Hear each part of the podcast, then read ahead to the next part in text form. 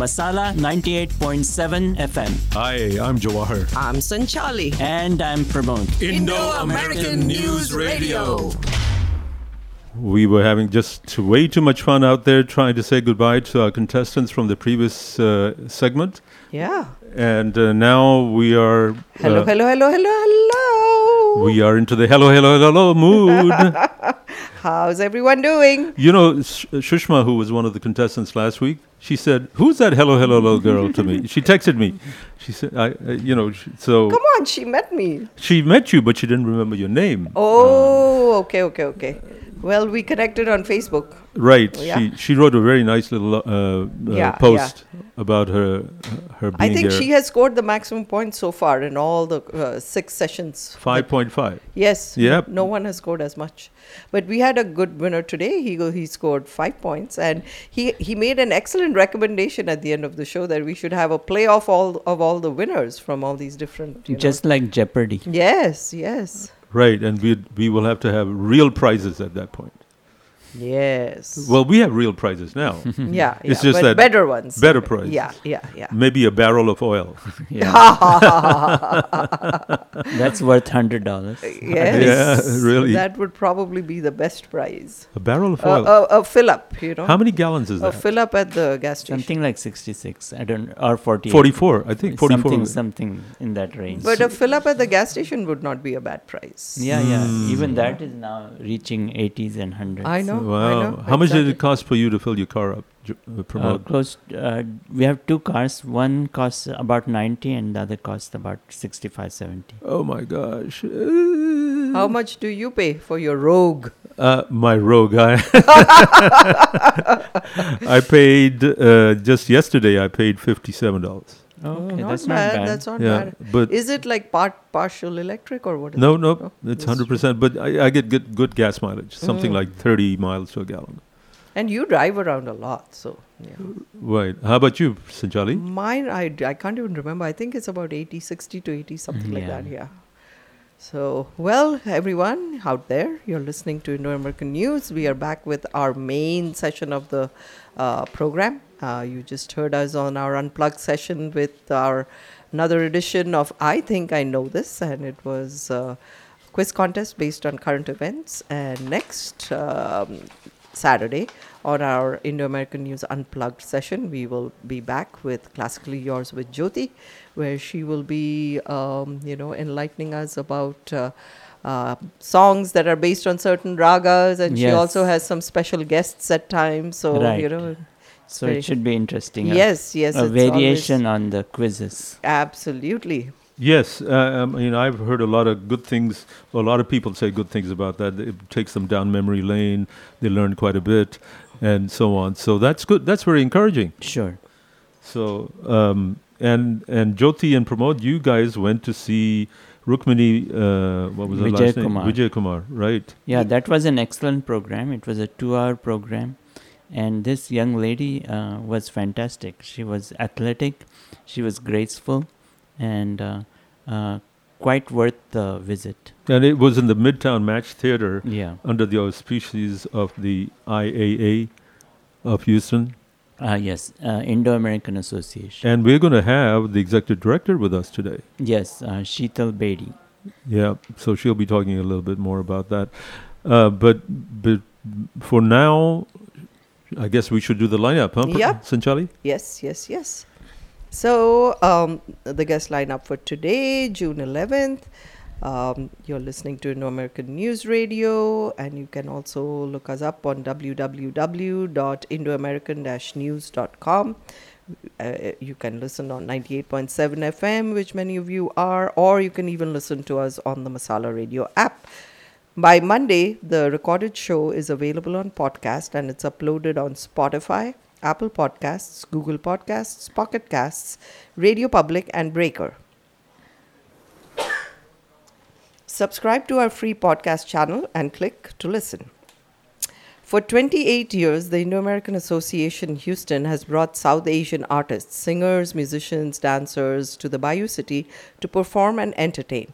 This year has been extra special as the IAA embarked on a plan to bring newer and upcoming talent, beginning with two time Grammy winner Ricky Kej, to draw in a younger audience. Executive Director Sheetal Bedi will be explaining more about the IAA and its plans at 4:20 today, so right after the first commercial break. At 4:40 p.m., Shazia Hussain will be joining us. She took a chance during the height of the COVID pandemic last year at remodeling a large Mediterranean-style villa in Katy into a captivating wedding and party venue. Now, less than a year later, her gamble has paid off as the Palm Royal Villa is very much in demand and bookings are solid. Uh, she joins us to talk about all the services offered and the plans for the future. At 5 p.m., we will be joined by Asha Kaul, who's a volunteer with the Isha Foundation, which is holding the Save Soil Walkathon tomorrow from 6 a.m. to 11 a.m. at Sugarland Town Square to bring attention to the issue of soil conservation. It is a campaign started by Sadhguru to create awareness about soil degradation and bring policies to safeguard soil health. Asha will explain more about these concepts. At 5:20 p.m., we will be joined by Gautam Sinha.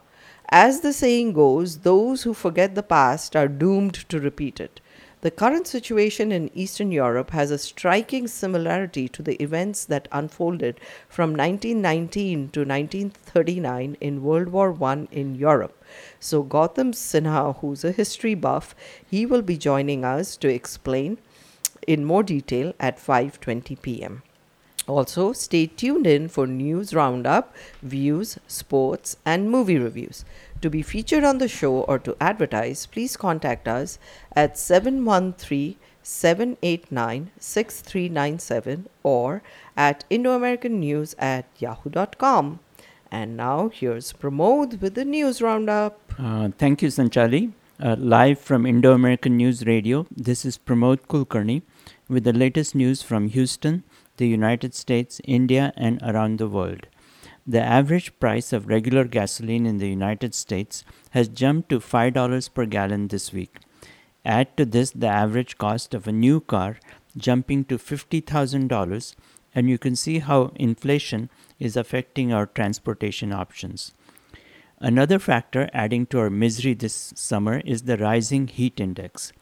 According to Channel 2 weather forecast, we started this morning with a temperature of 81 degrees and are heading toward a record high of 101 degrees. According to ERCOT, electricity demand for Texas broke records for June and could break all time records this weekend. To protect against heat exposure, the city of Houston has activated its heat emergency plan by opening several cooling stations throughout the city. The political temperature is also rising throughout the United States.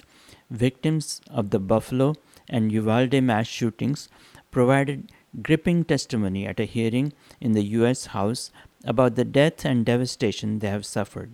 Gun control rallies are being held once again this weekend in all the major cities. As a result, the U.S. House of Representatives on Wednesday passed a sweeping package of gun control legislation. Titled Protecting Our Kids Act, the measure includes raising the age to buy certain semi automatic rifles from 18 to 21, tightening red flag laws to keep guns out of the hands of mentally challenged, and establishing a new f- federal offenses for gun trafficking and for selling large capacity magazines. The House will also allow local governments to compensate individuals who surrender such magazines through a buyback program. There will also be a tax incentive for retail sale of safe storage devices. Passage of these reforms is highly uncertain in the Senate. However, a bipartisan, a bipartisan group of senators is meeting to see what compromises could be achieved. A large number of Americans watched the primetime session on Thursday of the Select Committee on the January 6 attack on the U.S. Capitol. The audiences were appreciative of Congresswoman Lynn Cheney's summary of the incident and how she put the blame squarely on the shoulders of former President Donald Trump. The committee also showed previously unseen video footage of the violence led by extremist groups such as the Proud Boys. Perhaps the most moving segment of the hearing was the testimony of Capitol Police Officer Caroline Edwards about the warlike scenes around the capital. The battleground stalemate continues in eastern Ukraine. President Vladimir Zelensky is asking for more ammunition and long range artillery systems from the West. Meanwhile, Russia has condemned three foreign soldiers to a death sentence for fighting as mercenaries on behalf of Ukraine. The COVID pandemic remains simmering throughout the world. Here in the United States, the daily caseload was 109,378 on Friday, with 338 deaths. Nevertheless, the US has lifted its COVID 19 testing requirements for international flyers returning to the United States. In sports news, India will be playing its second T20 match against South Africa at 8:30 a.m. our time and the match is being held in Cuttack. In the first match in New Delhi, uh, India posted its highest run total against South Africa, but the South Africans, led by Rassie van der Dussen and David Miller, easily accomplished the run chase with seven wickets in hand and five balls remaining. In the NBA Finals, the legend of Golden State's Steph Curry grew even larger on Friday night when he scored four, 43 points and lifted his team to a win that tied the series with the Boston Celtics at two games each. In Major League Baseball, the Houston Astros lost the opening game on Friday of its weekend series against the Miami Marlins by a score of 74 even today, they are behind by a score of 4 to 0. Nonetheless, the Stros lead the American League West by 9 games. Finally, this afternoon, several illegal residents of Houston, including an Indian, have been taken into custody on Friday on a nationwide fraud scheme targeting the elderly. A 24 year old Indian named Anirudh Kalkote was arrested in Virginia and brought back to Texas on Friday to face the charges. The men are accused of post- posing as computer support technicians to gain access to the victim's bank and credit card information. That's all the news for now. More news, views, discussions, and music as we continue with the Indo American News Talk Show. Yeah, that was something else about that Indian guy. Uh, you know, there's a Indian financier who has likewise been arrested in Dubai Uh-huh. for almost well, not similar charges, but but charges on on fraud, and he's originally from the U.S. Acha. So, So- it looks like we are good at, uh, At these defrauding schemes. people. Yeah. yeah, there was a movie made in uh, India about this little town in, I think, the state of Madhya Pradesh, or where that's all they do. You know, they they're high school students who get together and uh, they recruit people who know English because their English is poor. So they marry women who can speak English, Oh, and they actually pay them money to Uh-huh. get married. And then they scam, you know, people of, you know, uh, they they uh, Throughout the world?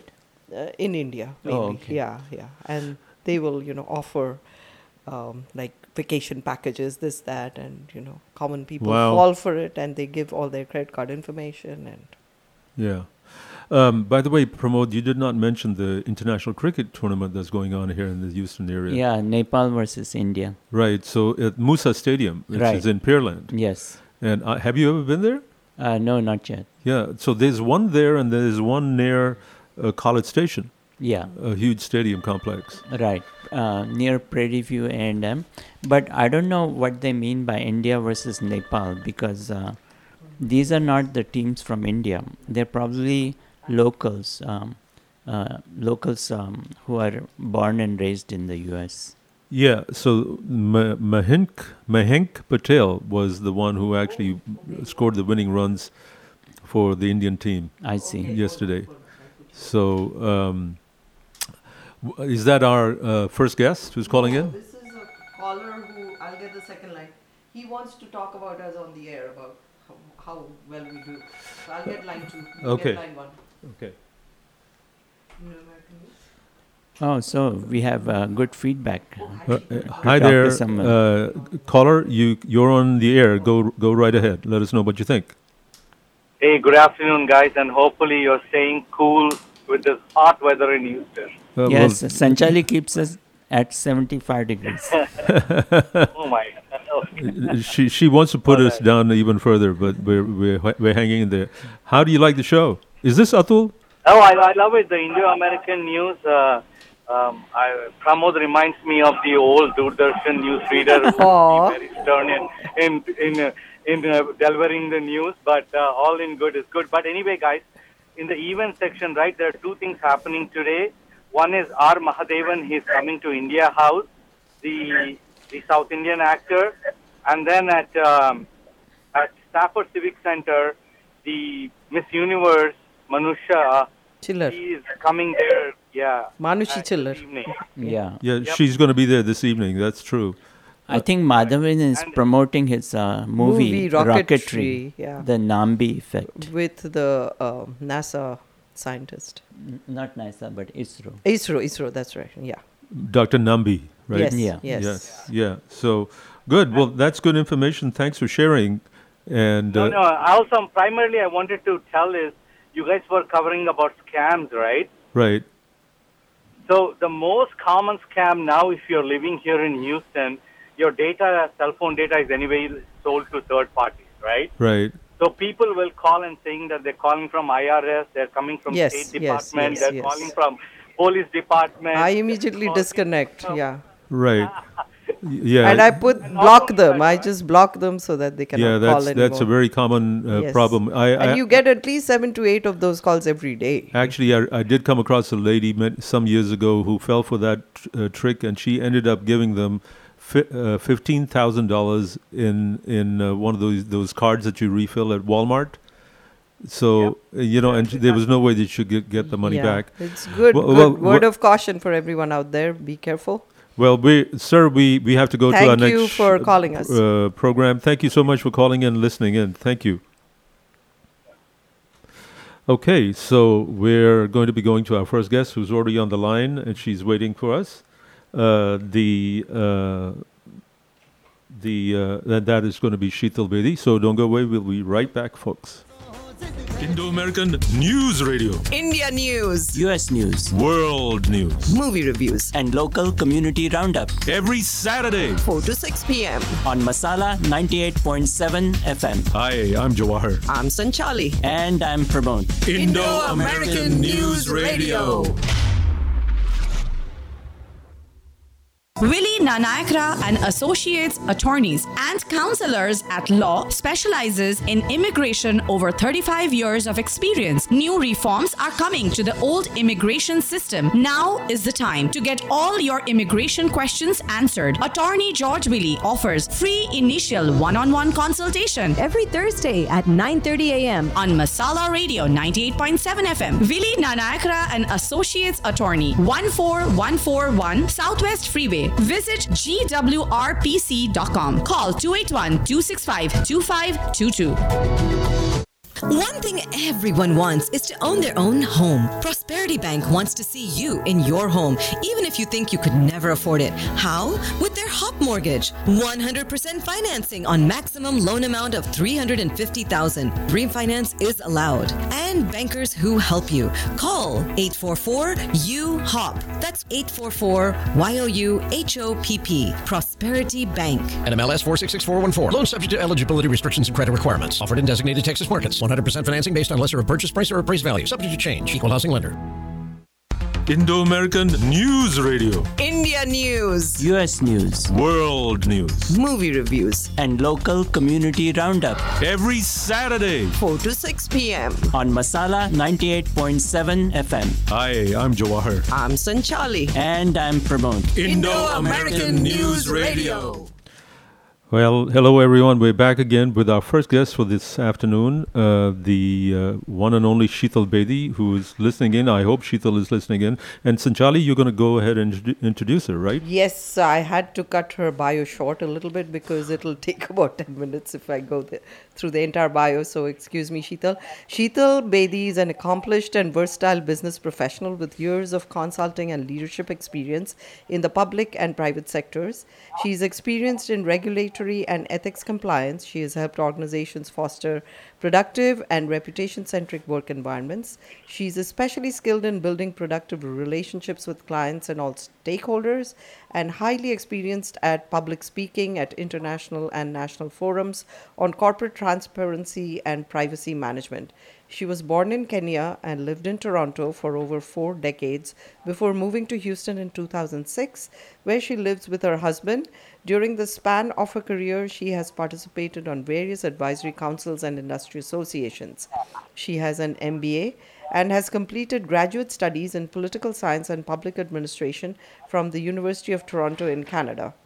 She is currently serving as the executive director of the Indo American Association Houston, and she takes special interest in Indian classical music and has been passionate about developing forums and workshops for youths and adolescents in order to enhance their appreciation of classical music. Welcome to our show, Sheetal. Thank you, Sanchali. Of and, course. Uh, just just for the record, I have to tell you this long bio is not really my fault. This has to do with Jawahar, who's insisting on getting a bio on me, and I am much more, much more focused on, on talking about IEA, less about me, and he knows it. Oh, Yeah, yeah. He just handed it to me, and I quickly, like, you know, tried to abbreviate it as right. well as I could. but thank, thanks for sharing this. I, I know that It's quite embarrassing to talk about myself. I am much more uh, focused on wanting to talk about IEA, and, and, and he knows that. But he really wanted to know who I was you know, behind this this uh, face of being the executive director of IEA. He said, Yeah. Who are you really? I hope our listeners got a good idea. Yeah. So, yeah. you were born in Kenya, huh? I was indeed. I Where? was in Where in Kenya? Nairobi, of course. Ah, Um, I I've been to Mombasa, but Awesome. yeah, nice Yeah. port port town. But Nairobi's a happening place. It, Capital, it, it indeed yeah. is. Yes, yes. Um, you know, it's. Um, I have wonderful memories, and people say to me, "Well, you're not really an Indian. You were born in Africa." I said, "I'm an African, but I'm an Indian, and now I'm. I've been a, a Canadian Indian, and now I'm a U.S. Indian. So, you know, the mission is to become a worldwide Indian. You're a world citizen, Sheetal. World citizen. You're you're you're a world you're a world wild Indian. worldwide.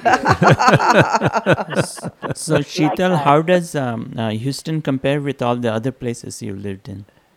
You know, um, I have to tell you, Pramod, um, Houston is a city which grows on you and gro- grows on you very rapidly. The change I've seen in Houston in the last 15 years is absolutely phenomenal. When I first came here from a happening city like Toronto, I really sort of felt, my goodness, where, where have I come to? It's vast, it's massive, you know, um, y- y- all the areas are really spread out. And now there's not one weekend where there's not at least a dozen things happening. Yeah. Um, you know, so it, it really is an amazing city in, in a lot of ways. Culturally, it's just so enriched. I think it's an amazing, amazing city to live and in. and you, and you you are one of the f- the few people in the city that make things happen here. Events happen here. Uh, you are the executive director of the uh, Indo-American Association of Houston, and which is a 28-year-old organization. You've been in the board for seven years. You are now the executive director for the last two, and you've taken on the supreme task of bringing in 10 separate events, performances to Houston. And one of them was last night, where uh, Rukmani Vijay Kumar, right? Yes. Yes, correct. Yes. Uh, Yeah. Sheetal, that was an amazing program. I didn't have um, any expectation, but uh, as an amateur, um, I was amazed by the athleticism of uh, Rukmini and also her grace and uh, uh, skill and then uh, stamina. She performed entirely for two hours. Correct. And you know, she could have uh, gone on much longer. She is an absolutely brilliant dancer. Not only is she so well versed in Bharatanatyam, but she also is uh, such an amazing contemporary artist as well, and how she blends all the worlds of dance. What was really heartening for me, Pramod, was that there was every major dance guru of Houston. You may not know this, but there are uh, so many dance schools in Houston. Yes. And they were all, every dance guru was in that hall last night. Oh wow! That's great. Yeah. And That's Sheetal, one thing that I'm uh, impressed by this year's uh, schedule is you've given opportunities to perform to a lot of young artists. Um, New some talent. peop- yeah, new yes, talent. yes. Yes. True, so true, because you know we were so used to bringing in all the seasoned pundits and the sads, and which we still are continuing to do. But we recognize that you know it's the upcoming emerging artists who are established in their own right, but a lot of the Indians don't know and haven't heard about them. You know, as an example, Ricky Kej, you know, I mean, he's gone on to win his second Grammy, but the number of people who were not familiar with who Ricky Kej was. You know, so until now, the last three artists have all been, uh, four artists in fact, have been really young, right up from their 20s to early 40s, and that has never happened in the history of IEA before. Right. So, are you seeing uh, uh, more of an interest? Are you being able to draw in more younger audiences? You know. Centrally, that is exactly the game plan. That's what we want to do. Um, we have, in fact, last night's um, event, you could see that there's a real blending, and, and it's very heartening to see some of the younger audiences coming in. Um, you know, we are not there yet. It's work in progress, I should say. And that's the reason why we have designed this season the way we have designed it, because we want to try and attract the younger people, do some, uh, you know, role modeling, some, you know, mentoring, and let them know that it's okay to follow arts as a profession. You know, they need to be able to see this. So, yes, to your answer, answer your question is yes, we are beginning to see that, but we still have a lot of work to do in that area. That's true. Uh, but your next uh, event is going to be some seasoned performers. Uh, no, the next one, yes, seasoned indeed, uh, but it's going to be a really great blend of um, Asian, uh, Indian, as well as uh, South American, Yeah. South American artists. Uh, that is going to be quite uh, interesting to watch. Uh, because you've got artists from Ecuador, from Bolivia, from Venezuela, you know, playing with our seasoned Indian artists like Indrajit Banerjee and Pandit Gauri Shankar. They're going to really create quite a scene on that stage and in July. It's going to be phenomenal. Right, and that is actually on July the 9th. And Correct. at the Match Theater again. And then after that, there's Dr. L. Subramaniam, uh, Right. Indian Rag, and then we have Shujaat Khan, Ustad Shujaat Khan, and so on. Uh, but what going back to the the younger uh, performers that you've had so far, I I just wanted to to point out to the people who are listening to us right now, and maybe maybe we have some older people who can point this out to their younger prodigy or. Uh, uh, the uh, the fact that we need to have more younger people attend these programs because really these th- there's there's this th- there's this relationship that they can build. They can see how the younger people in India are actually are actually producing such beautiful music and beautiful uh, performances. Uh, so uh, I, this is a challenge that I want to throw out to people out there. So You know, Jahar, you uh, have nailed it, uh, and I would take that a step beyond just being in attendance and coming to the shows. You know, IEA is a very evolving organization. It's doing work that we've never done before. I'm particularly passionate about things like succession planning, bringing in diversity on the board. I'd like to have the younger people, you know, come down and and you know, not just engage and but really participate in a big way. We would like to see some of the younger people on the board and direct you know, how they want the IEA to take shape in the future. Well, You know, there you go, about a bunch people. Oldies like us sitting there trying to tell everybody what to watch, who to watch, but really shape that whole organization moving forward. Right, and for all of the people who are listening to this right now, this is your opportunity to actually go out and get a stepping stone to a larger circle, a larger uh, in of the greater Houston community, and and make yourself project yourself for further. I mean, what kind of what other place could offer you this kind of opportunity? Right, You right? know, mm, yeah, on, on that note, I'd want to say that this is in the history of any um, symphony orchestra partnering for the first time with an Indian organization. Houston Symphony is partnering with us to present Dr. Subramaniam and Kavita Krishnamurti. And they have already said we would like to make this an annual event to be able to bring some Indian uh, artists to the Houston stage. And we're premiering uh, the world premiere of the Mahatma Symphony on August 6th. Wow. This has never happened before in the U.S., where uh, a major symphony orchestra is partnering with an Indian organization. So we really feel very privileged and very honored that we've been asked to do this with the Houston Symphony. And, Oh. and you know, we may not understand or know this, but there are a lot of the younger um, uh, Indians of uh, couples of uh, Houston who are actually supporting organizations like the Houston Symphony. They're really making that work. So this is a partnership which really deserves a lot more um, support and having people of all backgrounds, all you know, cultures, creeds, age groups to come and support us in this regard. Uh, So certainly, I think that's an amazing um uh, opportunity for our young people. Uh, Mm-hmm. Can you explain to us um, your system of um, purchasing tickets? I think uh, uh, the main way of uh, uh, getting tickets is through patronage, right? Well, you know, that is one model. Uh, so what we do is um, we have got, um, so we, we're, we, we've got a, a patron membership at different levels.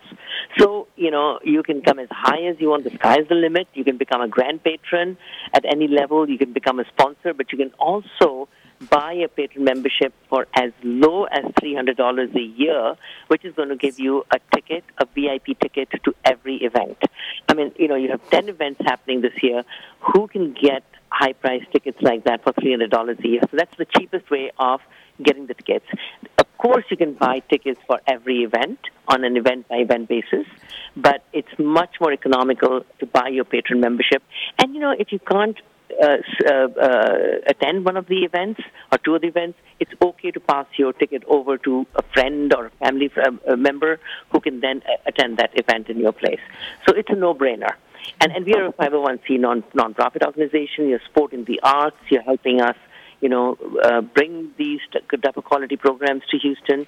So yes, that is indeed the best way of supporting and getting the tickets. Hey, you know, I I just I just thought of this, and Charlie, we could actually do this as a one of the prizes for our quiz. Yes. Two- If, if two Sheetal, tickets. yeah, if Sheetal would agree to it. Two tickets definitely. to an event. Absolutely. and- Absolutely. Yes. Uh, you you count count us in. Anytime you want to you have tickets as giveaways, uh, please feel free to do so. I'll be happy to oblige.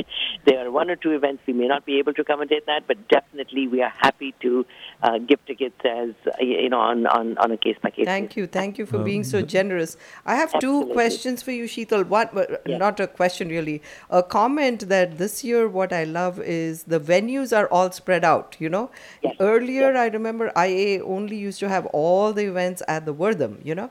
And oftentimes I used to notice the entire hall is not getting filled up. So I love the fact that this year you'll have it in smaller auditoriums like Match and um, Hobby Center, Stafford Center. So that is another incentive for all our listeners who are listening that you know you can even you won't even have to drive all the way to downtown every time. You know there are more in this area.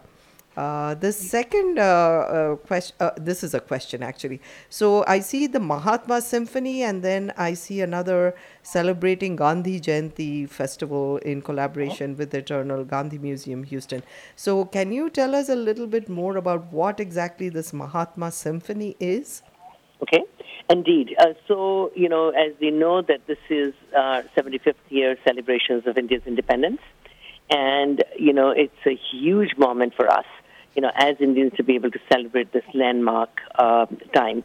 So, um, so the Houston Symphony, um, the, the presentation of Dr. Subramaniam, Dr. Subramaniam is writing a symphony called Mahatma Symphony. It has never been performed anywhere in the world, so Houston is going to be premiering that. And in, in, in addition to that, he's going to be playing his own concertos with the Houston Symphony, and this is going to be performed in conjunction with the Houston Symphony Orchestra. So the Mahatma Symphony is a piece that he's writing. It's going to be a good 30, 45 minute piece. And in addition, they're going to be uh, performing some other concertos as well. Um, so that is the Mahatma Symphony, but it's all to celebrate India's Independence Day uh, independence of the 75th anniversary. The one in October 2nd, as we know, is Gandhi Jayanti, and again, every year we try and partner with the Gandhi Memorial um, uh, uh, folks of Houston. They're doing some phenomenal work and building the museum here with Atul Kothari and his team. So we are partnering on that one to bring an absolutely amazing audiovisual uh, program where uh, Millen Oaks and his team from Pune are going to be flying out to, they're curating this especially for us, called Ye Desh Hai. And that is to celebrate the Thousand Lights for Peace, you know, in conjunction with the Eternal Gandhi Museum of Houston. And that's going to be an amazing uh, piece of work. Uh, and um, it's also going to give EGMH an opportunity to celebrate, you know, this whole business of the celebrating thousands lives of peace, which, you know, they're very, very huge into the peace movement. So that's Gandhi Jayanti, but that's going to be done in partnership with the Eternal Gandhi Museum people. Sheetal, uh, we're just down to the last couple of minutes. So, uh, just before we have to sign off and go to our next guest, uh, do you want to uh, let people know a little bit more about any one of these other programs? The, the upcoming one is the Andean, Indian Melodies of Folklore from South America and India, July 9th at Match. Right. So very quickly, um, uh, you know, we have, and I'll send you an updated version of our program. We have added another after the uh, last on October second. We've added another event called Sahid al where we're going to be uh, doing another piece on the life and, and, and poetry. It's another niche entertainment production. So the next event is indeed the Andean Indian Melodies of Folklore over at Match on July 9th. And then we have Dr. Subramaniam. After that, we have a ghazal singer called Pooja Goswami. And of course, then we have Shujaat Khan after that, uh, and then Ye Jo Desh and then Sahir Ludhianvi. If you're able to get the programming, uh, go on to IAAHouston.org. Everything is listed on that. Please become a patron and come and support us. If you want to be involved with the organization, feel free to give me a call. My number is 713-376-2405, and we would welcome every single person who wants to, you know, be, be engaged and involved in the arts. Thank you so much, Sheetal, for all of that and really for taking the time to, to join us. I know you had a very, very long night last night. So, in spite of that, we appreciate you coming to, to explain all this to our listeners. So, Thank, thank you. Thank you for having me. I appreciate your support. I appreciate the, you know, by having uh, our, our names uh, have something in common with the Indo American. We're the Indo American Yes. Association and you're the Indo American News. I love the fact that we have some common ground. really us. great. Certainly. Well, thank you so much once again. Love to have you back again sometime down the road. All right. T- take, take Thank care. you so much. Thank right. Bye-bye. Thanks, Sheetal. Bye. So this is Indo American News uh, Radio, and we are going to be going to our second guest, who is uh, Shazia Hussain. She's already waiting on the line. We'll be back with her after these messages. So don't go away, folks. Indo American News Radio. India News, US News World News. movie reviews, and local community roundup Every Saturday. 4 to 6 p.m. on Masala 98.7 FM. Hi, I'm Jawahar. I'm Sanchali. And I'm Pramod. Indo American News Radio. पिछले दो सालों में बहुत कुछ बदला और अगर कुछ है जो नहीं बदला वो है महाराजा के हीरे। The most beautiful diamondly precisely crafted in eternal design Maharaja. Best quality diamonds at pre inflation prices Maharaja bringing diamond to life five eight two one Hillcroft seven one three four eight zero six seven seven six Looking for fresh homemade spices? Chandrika Masala is the place. Chandrika Masala retail outlet at factory location 13220 Murphy Road. Chandrika Masala, 100% homemade spices, attas, and chutneys. 713 789 3088. ChandrikaMasala.com. 713 789 3088. वो बरसों पुराना स्वाद यहाँ कहाँ? बरसों पुराना स्वाद? अरे भुजिया का। उसके लिए ऐरे गहरे नहीं भुजिया के एक्सपर्ट्स चाहिए। बिकानो इधर लाओ इधर लाओ। तुम कह रहे थे वो स्वाद कहाँ? भुजिया मतलब बेकानो जो बनती है बरसों पुरानी खास ओरिजिनल रेसिपी और बेस्ट क्वालिटी के इंग्रेडिएंट से। हमसे बेहतर भुजिया को जाने कौन? बरसों से। Bikano. Distributed by Superior Trading Dallas and available in all leading stores of Texas. Indo American News Radio. India News, US News World News. movie reviews, and local community roundup Every Saturday. 4 to 6 p.m. on Masala 98.7 FM. Hi, I'm Jawahar. I'm Sanchali. And I'm Pramod. Indo American News Radio. Welcome back, listeners. I'm pleased to introduce our next guest. Uh, she's uh, real estate agent Shazia Hussain. Shazia has a bachelor's degree in health education from the University of Houston, and she used to be in the industry as a makeup artist when she was younger and an esthetician uh, for skincare. Uh, Shazia has been buying homes and making them beautiful for over five years as a real estate investor. And when the opportunity came up last year for her to purchase a venue in Katy, she knew that it was the space that Houston area was missing. She transformed the amazing space with marble flooring and neutral walls and accents uh, to allow any wedding decor to shine. Uh, most venues have a certain look or carpet that overpower the space. Creating something clean, bright, and neutral was everything that Shazia looked for that she had never found, so she was able to create it for others at the Palm Royal Villa. And so here is Shazia to explain to us more about the Palm Royal Villa. Hey, Shazia. Hi, how are you? Good. Good to have you with us. Yeah, welcome to our show. Thank you. Thank you for having me. Yeah, you were with us last year, I think uh, earlier in May, March or May, something like that. This was right at the the time when Yeah. when I can't believe it's been over. It's been about a year. Time flies. Yeah. you started uh, this whole uh, concept of the the venue during COVID, and it was quite a gamble, wasn't it? Oh, very much so. Yeah. I mean, that kind of everything was on a halt as soon as COVID happened. I mean, nobody kind of wanted to have events as, you know, everyone was kind of a little shocked what was going on. Yeah, yeah. So uh, where is this? Where is Palm Royal Villa? Um, so we're about uh, six minutes away from Katy Mills Mall. Uh, we're right on 1463, um, kind of right on the same exit as Cane Island. Oh, So okay. people know that kind of neighborhood there, which is kind of, er, and the Buc-ee's right there on in Katy. Right. You take the bus, Buc-ee's exit, and then you go Buc-ee's south. exit. And you take a left, and then we're right there. Right, and I've been there. It's a very nice, huge uh, estate.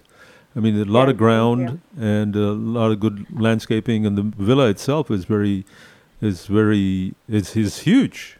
hmm So, uh, how did you, uh, how did you decide to do this in the middle of Katy? Well, I mean, I think that just opportunity came up. I mean, it was kind of, uh, I guess, if you want to say by luck, and I just thought I'd take a chance. Um, and I've done this before where I've taken a property and remodeled, and you know, this is a much much bigger property, but um, you know, I've been blessed in a way that I guess I was able to transform the space into something that I think a lot of people do appreciate because we're very much different than anything out there.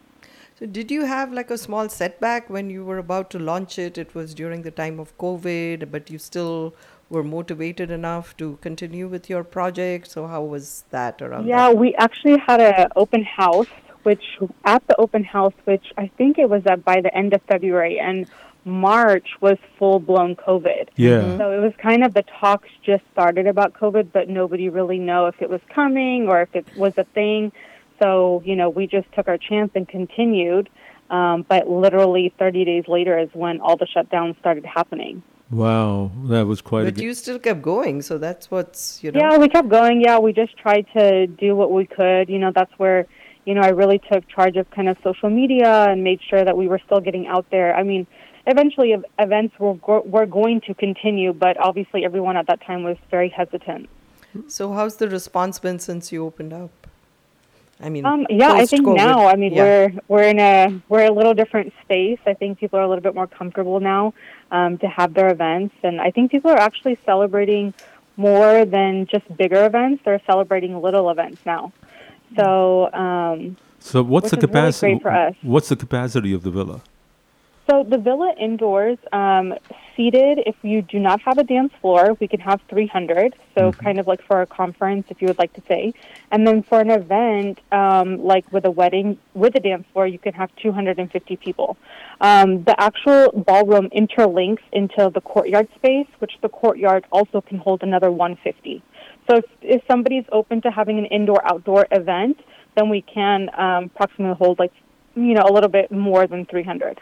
Uh, yeah, I, I've been there. I, the courtyard is very nice. It, from the courtyard, uh, you go into this uh, low uh, building, which is where the grooms uh, uh, end up. The groom's dressing room is, and with the Correct. and then upstairs on the second floor in the main villa itself is where the the bride and her entourage can be getting ready and so on.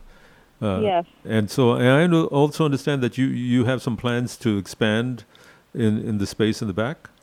Yeah, we do. We are thinking of some plans of what we can, you know, uniquely put out there. But um, we do have a demand now that COVID is, you know, I think COVID is here, but you know, with people that are getting a little bit more comfortable. But people are asking for a bigger space.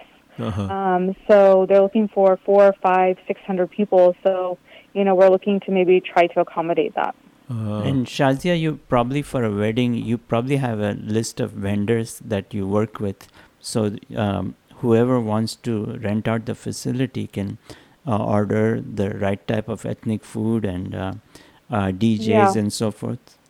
Yeah, we we're actually very flexible, and we do do have a large ethnic community that comes to us. So, um, a little different than us, we don't have a buyout fee um, for if you were to bring in, you know, Indian food, Pakistani food, any kind of food. We don't charge for that. Um, so we're a little open to that. I knew I, I do know I, that happens quite often that they don't want an in-house American food. Uh-huh. So we do allow um, all caterers to come in at no charge. So Okay, you that's great. automatically have like an uh, in-house American food, like it's a deal, a package deal of some sort. Correct. Yes, we do have an in-house, um, like a package, which is like an all-inclusive, which includes if they want like an alcohol package and then also the food and then the entire space, like and with a little bit of like the linens and security and the valet. So we do have a package like that. If somebody doesn't want to do, um, you know, all the homework behind it, we kind of do it for them. Um, otherwise, if there's somebody who, you know, has all the vendors that they want to use, then, then they can just rent the space only.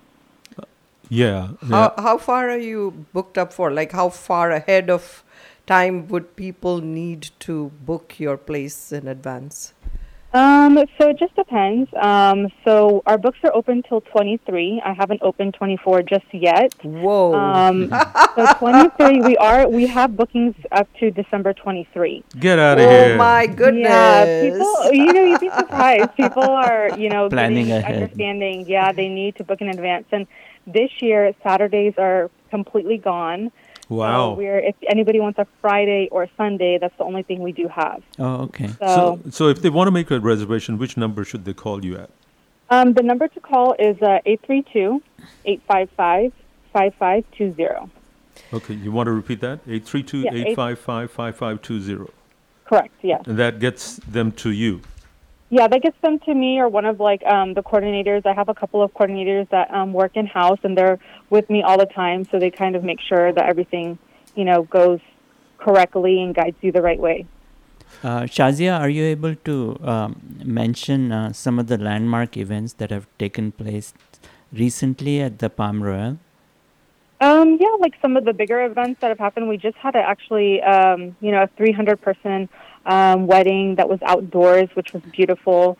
Um, you know, it's every event is different for us, you know, which we love to see. So it just depends. I mean, we're open to everything, you know, different. People have their big kid's birthday, they have 40th birthdays, 50th birthdays. So, you know, our space is very flexible and you can kind of use the space how you would like, and that's the kind of reason why I built this to be like a blank slate to make it how you would like the event to look. Well, do you actually have like planners uh, that on your staff that can help people so that they don't they don't have to get another wedding planner or something? Yes, we do. We do have in-house coordination, so they'll kind of like put together timelines and vendors and making sure that the flow of everything goes like the way you would like. So we do have that as a package um, in-house. Uh-huh. Shazia, I noticed your background is uh, being a makeup artist and an esthetician. So, uh, is there something that you offer as a package that would, you know, f- say for a wedding, that you will offer a makeup and you know bridal package or something for your customers?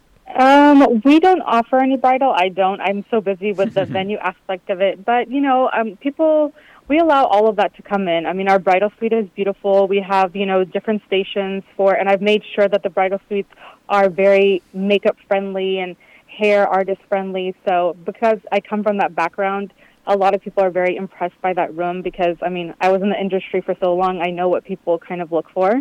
Um, so Yeah, I mean, at this time they we're can very open actually to do the the makeup over there. They don't have to do it Yes. ahead of time and come. Correct. Yeah, they up. can do it on site. That, that's like an extra incentive, you know. That's like an extra. They they have a yeah, very you don't nice have to rent a hotel room and then come. Yeah, you can do everything and get ready there. They have a very nice uh, uh, bride suite upstairs, Mm-hmm. And the, the the bride can come down through a spiral staircase. Ah, Oh, very wow. nice. And and they have uh, as you gri- drive up to the property, the very ornate uh, cast iron gates in the front Mm. that open up, and then a sort of meandering driveway that goes to the front door. How sweet. So it's very, uh, it's really impressive. My next question you. is going to be Shazia. Uh, I, you know, it's uh, it seems to it sounds like it's perfect for weddings. Do you have any deals with any area hotels that you know you partner with, where the uh, you know the grooms and the brides' families can stay and you know be like Yes, stay yeah. locally? Um, so you down know, the street, down the street, right by um, Katy Mills Mall, there's multiple hotels with that we have partnership with.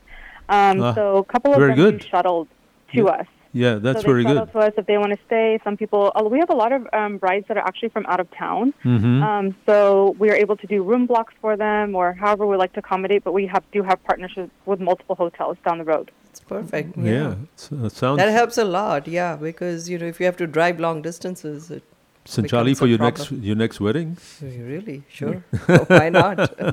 Yes. So uh, actually, uh, I I have talked to Shazia's dad uh, because you know they advertise with us on our Uh-huh. front page, Palm Royal. Oh, uh, yeah.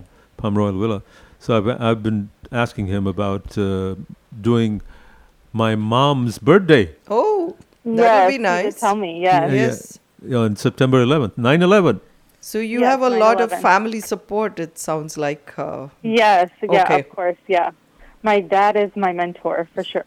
Oh yeah, Oh, very dynamic guy. Very he he does he makes decisions so quickly, and he sticks Yes. by them. So he's really very. ve- You're very fortunate to have him as a mentor. Um, so i- i- is are you when you say your dad and you uh, are you the only member of the family that's running this particular operation, or do you have other Yeah. siblings? No, it's just me. Yeah, it's just me. He, you know, that's the one thing about him. He makes you kind of you just jump in it, and you he prays that you you kind of learn. So, you know, I learned this from scratch. I mean, I had uh, to do a lot of uh, you know research myself, and you know, I have been in the industry before here and there a little bit, but you know, obviously creating everything from bottom up. You know, it was not the easiest thing, but you know, I've been blessed to be now where I'm at. Yeah. Yeah, Shazia, uh, does Palm Royal take up all your time, or do you provide other real estate uh, investing or uh, purchasing options for your customers? At the moment, no. At the moment, I am fully concentrated with Palm. Sure. Um, so at this time, that's kind of where all my full concentration is. As you know, the market is kind of crazy right now. You kind of really can't touch it. Yeah. Right. By the way, uh, for people who might be considering Palm Royal as a venue, they have a lot of parking spaces in the back. I mean, the parking is not a problem.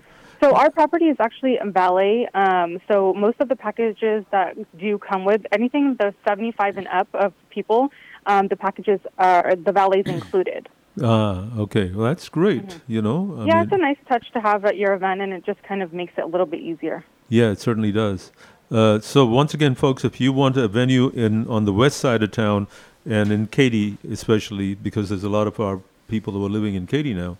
Uh, Yes. So if you want a venue out there and a good one, a very nice one, and some people who are willing to to to work with you on pricing as well as they're flexible on what you can do there, the number to call is 832-855-5520, and that is for Shazia Khan, uh, Sha- Shazia Hussain, I mean. yeah. Um, Yeah. And uh, for the Palm Royal Villa. Anything else you want to add to that, uh, Shazia? Um, no, I'm, at this time, I mean, if anybody has questions, I mean, they can always give us a phone call. And every, most of the time, people do call. They're looking for specific dates. So, um, if you guys also, we have a text line. So, if they want to text, they can always text. And then on the website, there's a full 3D tour. You can actually walk the entire property. And what is the Um, website? You know, the website is palmroyalvilla.com. Oh, that's very easy. And do you have Yeah. like the dates that it's available um, on the website? So our dates they book every, almost every day. So depending on the the calendar changes, so they'll have to Mm. just call in and just call us to see if we have a contract on that date or if it's pending. Um, so it's just depending. If but Saturdays are not available for this year, but we do have some obviously for next year. Boy, that's an envious position to be in. Saturdays are not available for this year. There's Yes. another 27 Saturdays, but they're not available. Yeah. Even she's booked in 2023, so that's Right. amazing. Yeah, I mean, people yeah. come for 2024 surprisingly, but we haven't opened that calendar just yet, but we will soon. How about how about if somebody wanted to do a breakfast event? Would that be possible? Yeah, we're open to that. Yeah, we're. I mean, any kind of event. We, you know, uh, we have a lot of kids parties. Oh, really? You know, so yeah, we have a, like over the top kids parties. People bring jump houses and you know all the different kinds of balloon artists and things like that. oh, I So, know you yeah, got so have- much space out there in, in the front yeah, and in the so back. Kind of, we have the space outside really helps. Yeah, and, and the courtyard, by the way, you've got some Mexican chimneys, and it, it can be nice and warm, and some strung string lights that are strung all over the place.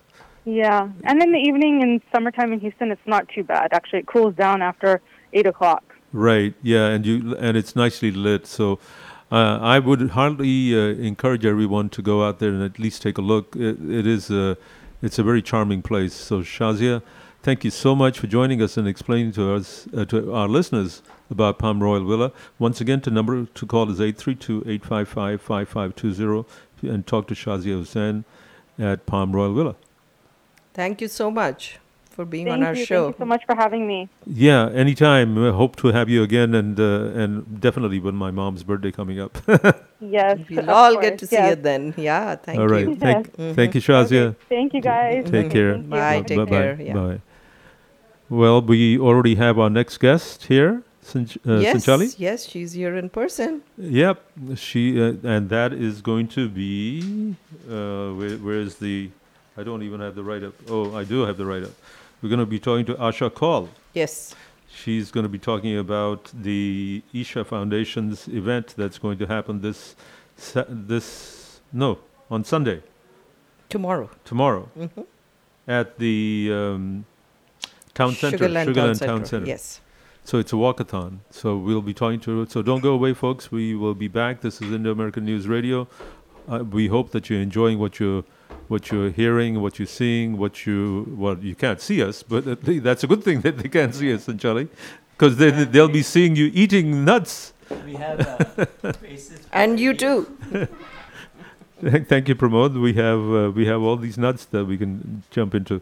So, folks, don't go away. We'll be back, uh, and uh, we'll after Asha Kaul, we'll be talking to somebody about um, history in Europe, and that's Gautam Sinha. So don't go away. This is Indo American News Radio. You're listening to Masala Radio, 107.5 KGLK HD4 Lake Jackson and 98.7 FM K254BZ Fairbanks. Masala Showfest. Friday, June 24th at NRG Arena. Rewind with Udit Narayan, Kumar Sanu, and Alka Yagnik. Special offer on the elite section. Sofa seats, valet parking, private entry from backstage, VIP dinner and lounge. Meet and greet pictures with all three legends. Regular price 1000. Masala special 500 first two rows, 400 rows 3 and 4. Call or text Harisha 832 372 5756.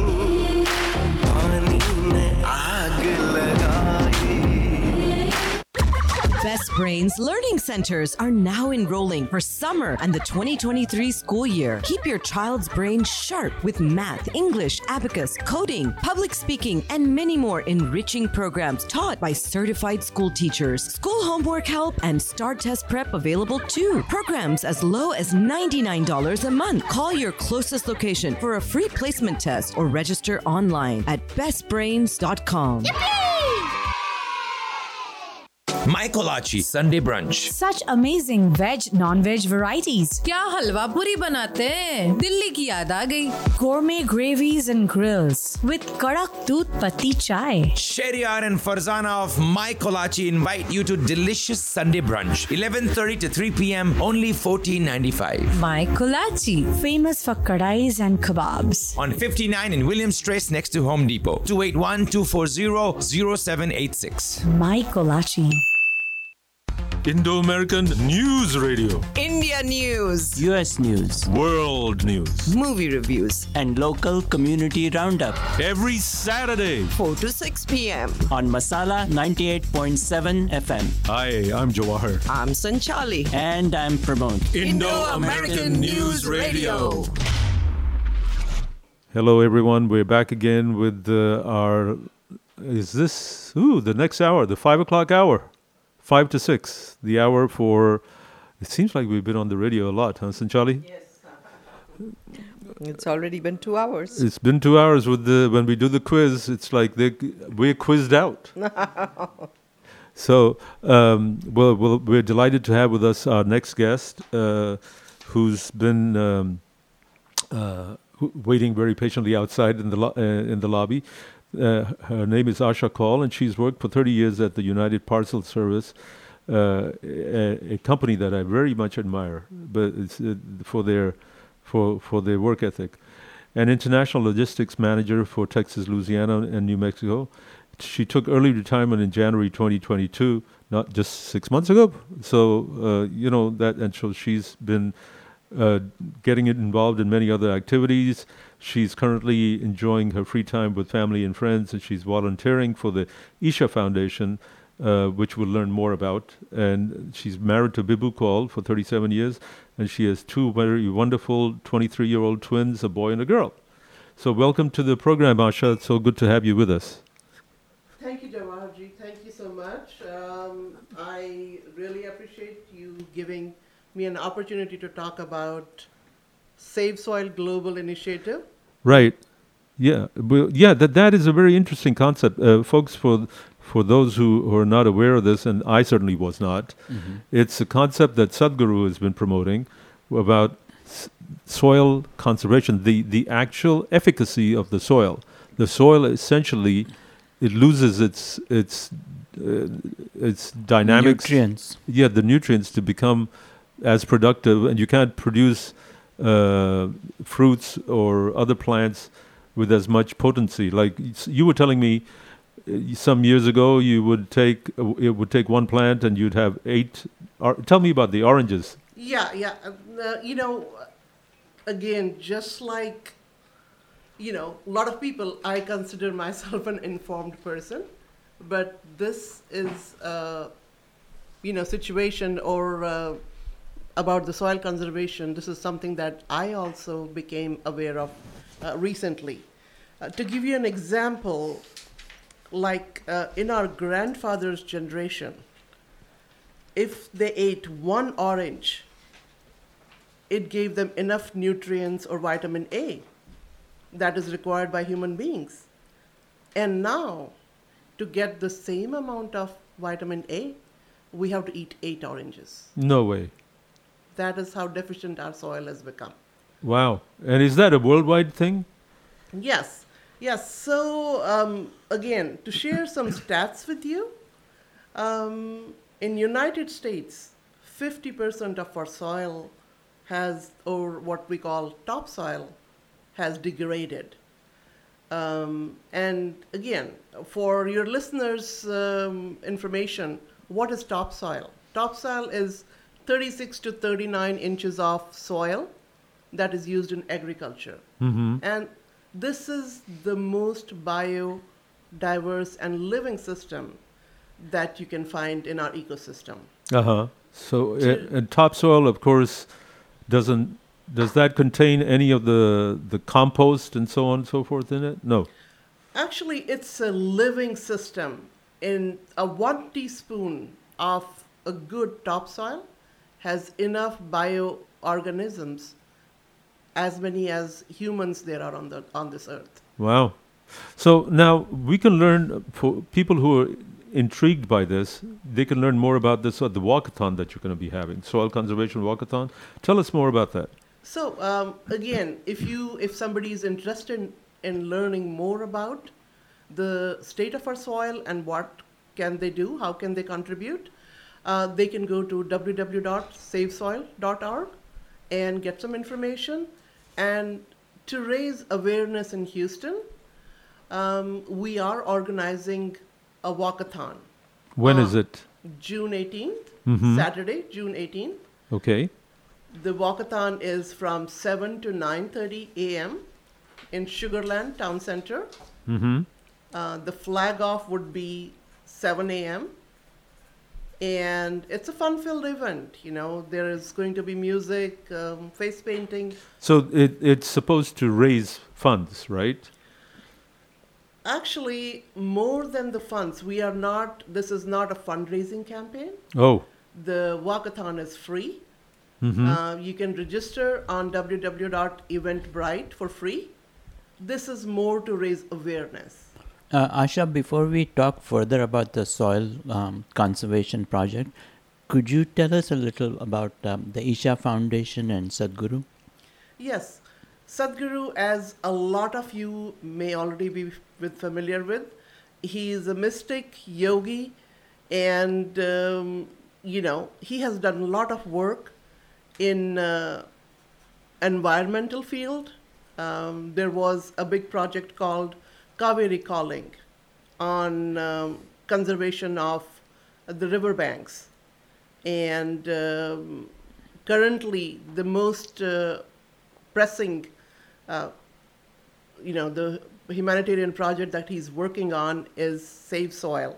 Mhm. On March 21st, um, he started on a 30,000 kilometer alone mo- motorcyclist journey of 100,000 kilometers. Wow. Raising awareness. Yes, he started in London and has crossed across 26 countries, arrived in India on May 15th. And, you know, if you are, you may have a question like, why did Sadhguru put himself through this arduous journey? Um, like, you know, uh, bearing the elements, um, riding on a motorcycle is not the easiest thing to do across and the globe. especially at his age. Yes, yes, across the globe. Uh, his reason was that for some an important uh, you know issue like this, Cause, yeah. a cause like this, the only way we can make a difference is first of all if we raise awareness, and if all of us are aware, we are going to drive policy change. So, what is causing the degradation of the soil to begin with, be- before we go into, you know, So I'm glad you asked how are we raising awareness? Because we have to explain what is causing the soil Sure, degradation, sure. right? I'm glad you asked the question. It is truly not something that, uh, you know, we are doing deliberately. It is the natural activity of agriculture that is Oh. pursued. Mm-hmm. Because of all the artificial fertilizers and, you know, uh, synthetic stuff that we are putting in our soil. That that is one of the aspects. But more than that, when a soil is plowed, it becomes exposed to the elements of weather.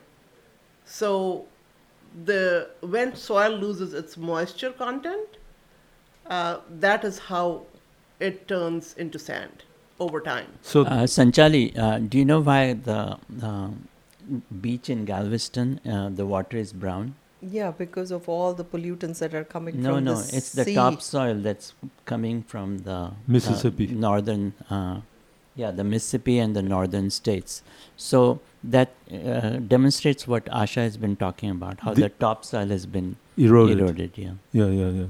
So, but uh, since you're talking about the water that's uh, evaporated, so rising global temperatures do not portend good things there because the hotter it gets, the more s- moisture is evaporated. So that that's a good question that you have raised. Um, you know, we how we are all very aware of climate change, glacier retreats.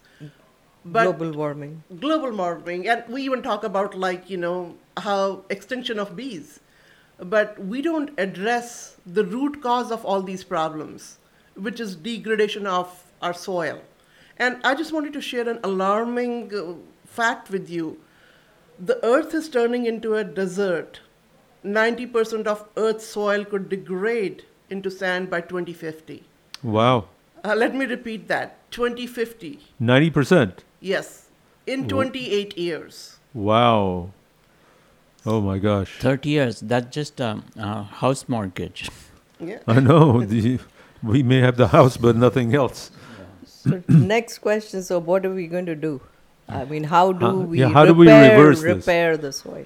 So, um, again, as I mentioned to you, one of the things, the large scale agricultural activity that is causing exposure of topsoil to the elements and eventually its degradation. What we can do as a policy changes, what Sadhguru has been all through his journey talking to different uh, you know policymakers, governments, and influential people in the world is to change our agricultural policies uh, to where you know um, as part of an agricultural policy there are stipulations to uh, you know plant trees Mhm. green vegetation green cover is what saves our soil Yeah. now, that is for the governments. Um, on a personal level, what can you and I do? Um, it comes down to basic healthy habits. If 30 to 40% of our diet comes from trees, naturally we will encourage farmers to grow things that grow on trees, uh, not so much on the grain and the agricultural si- so- side that needs plowing Mhm. which kind of results is an indirect. The soil degradation is an indirect impact of that. Mm-hmm, mm-hmm. So, on a personal level, of course, you know, on a day-to-day basis, what we do with our green waste is a small way of uh, contributing towards um, keeping the soil around in our area healthy. Mm-hmm, mm-hmm. But on a larger scale, growing more trees, uh, as as much of our agricultural land has green cover, uh, the better off our soil would be. Well, is is the emphasis of the Isha Foundation on local um, self self help type of groups, or is it to do it on a grander scale in some other places, like maybe the Thar Desert part or Rajasthan in India or so on? So, since this is a global issue, it's not a localized problem in Asia or Europe or in you know uh, North America. Since this is a global issue and it's a global concern, the effort also has to be global Mm-hmm. and nothing less than policy changes at a governmental level would eventually make the greatest impact that needs to happen uh, for us to be able to save our soil. So now you here in Houston are doing this walkathon. Are there other people in other ci- major cities in the U.S. doing the same thing? Absolutely. This walkathon is happening in 60 different cities. Oh, the same time? Right. Uh, on 18th or 19th June. Um, Okay. so between these two days, it's happening in 60 different cities in North America. Ah, wow, nice. Uh, Asha, uh, I just want to mention that uh, I see Sadhguru's teachings on Instagram and TikTok all the time, and he's an amazing uh, Coach. person with a lot of wisdom. Speaker, yeah. And one thing I like is uh, I've seen him play golf. so since I'm a golf player, I appreciate his interest. But golfing is actually not good for the planet, is it? Yeah, probably not. Probably not. Too much, too much water that's just going down the tube. Yes. Yes. Well, Uh, it, it grows lawns. I'm reading some statistics from the ishasadguru.org website, and it's saying 30% of India's land is already degraded, and 90% of India's states are seeing soil turn into desert. Well, there's a lot of runoff because a lot of trees on the Himalayas and the foothills have been cut off, Yeah. and there's nothing to bind the soil anymore. Right, it just right. runs off with the fun first rains. So, well, um, uh, so there's uh, folks. If you are interested in this topic and you want to be able to do something productive and uh, useful for the planet, please contact. Uh, she, they can contact you. Yes. Um, And your number? Again. Do, is there a number you want to give out? Sure, sure. If so, first of all, of course, I will encourage everyone to come for the walkathon on June 18th. Um, it, the walkathon is from 7 to 9:30 a.m. Uh, the number, if you have um, more questions, um, feel free to call 832 408 0663 or email uh, Isha volunteer at houston at ishausa.org. I see. And there are many more volunteers like you, or or are are you coordinating this effort by through the Houston area? Um, I am not the primary coordinator. I'm one of the, you know, volunteers uh, in Houston area. Okay. Uh, Asha, I've seen uh, Isha Foundation meditation events at India House. So, do you have those on regular basis?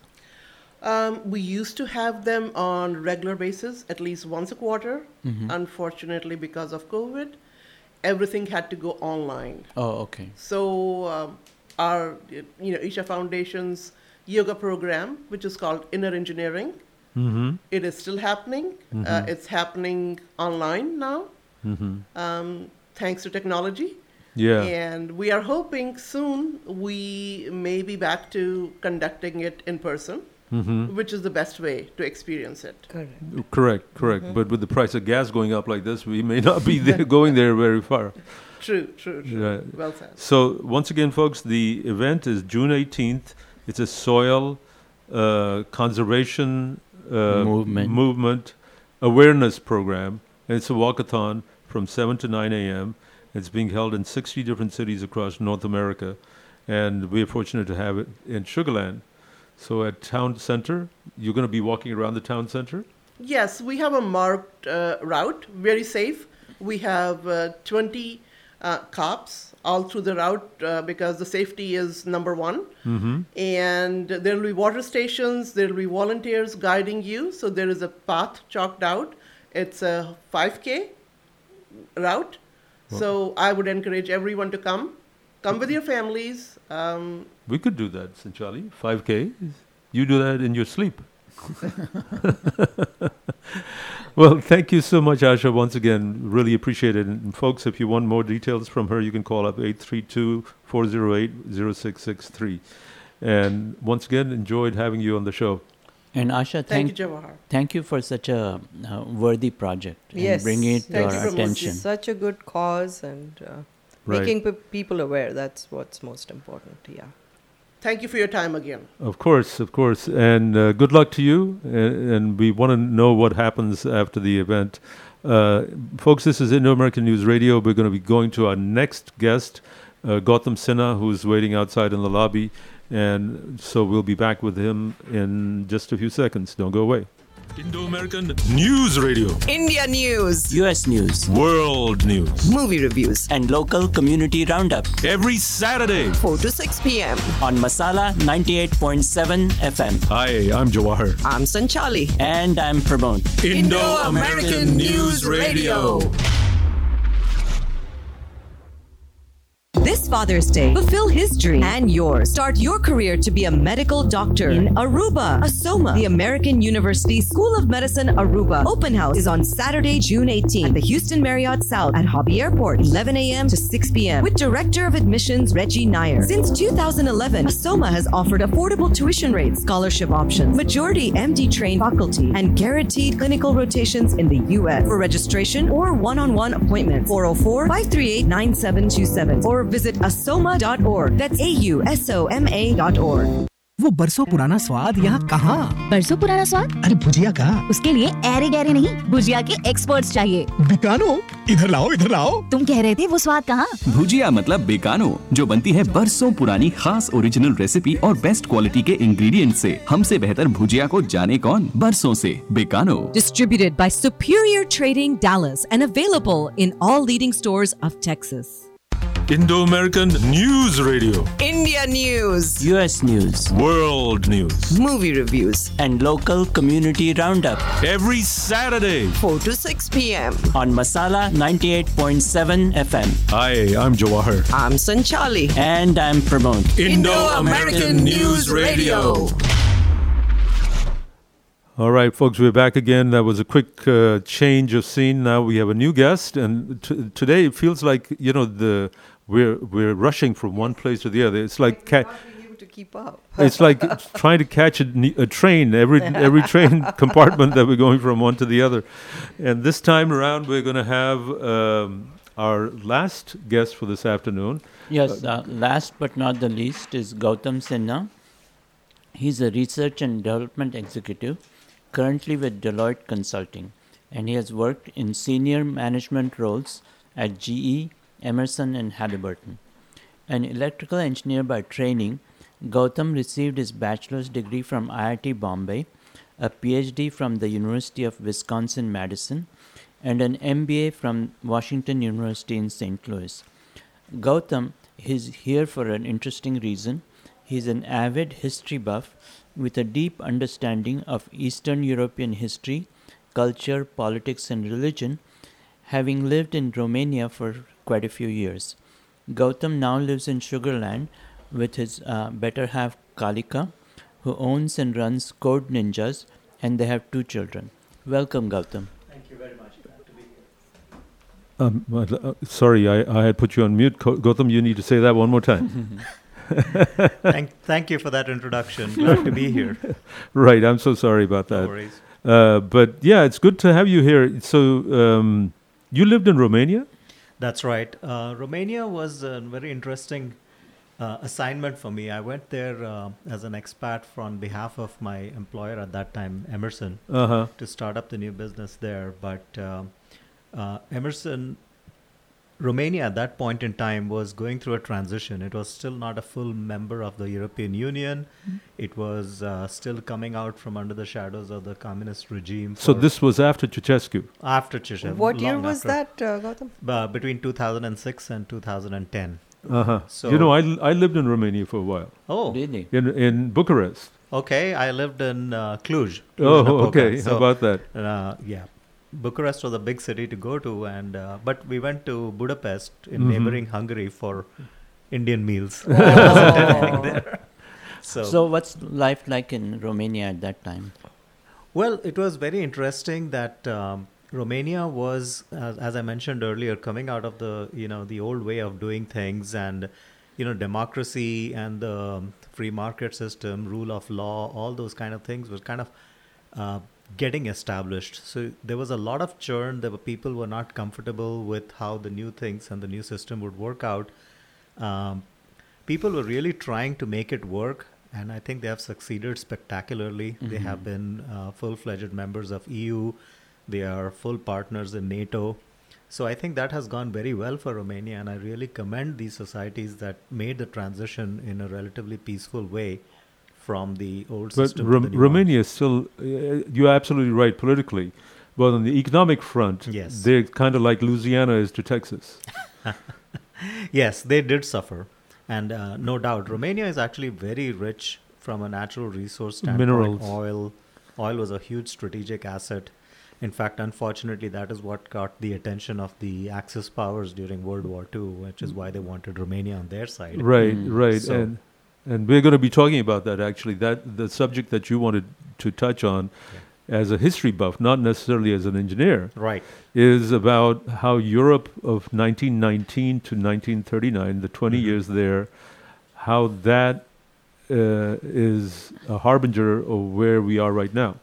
That's right. There's a lot of uh, similarities between those points in time and some significant differences too. So Uh-huh. you have a political situation in Europe, especially Eastern Europe, which is still very transient. It is still settling down.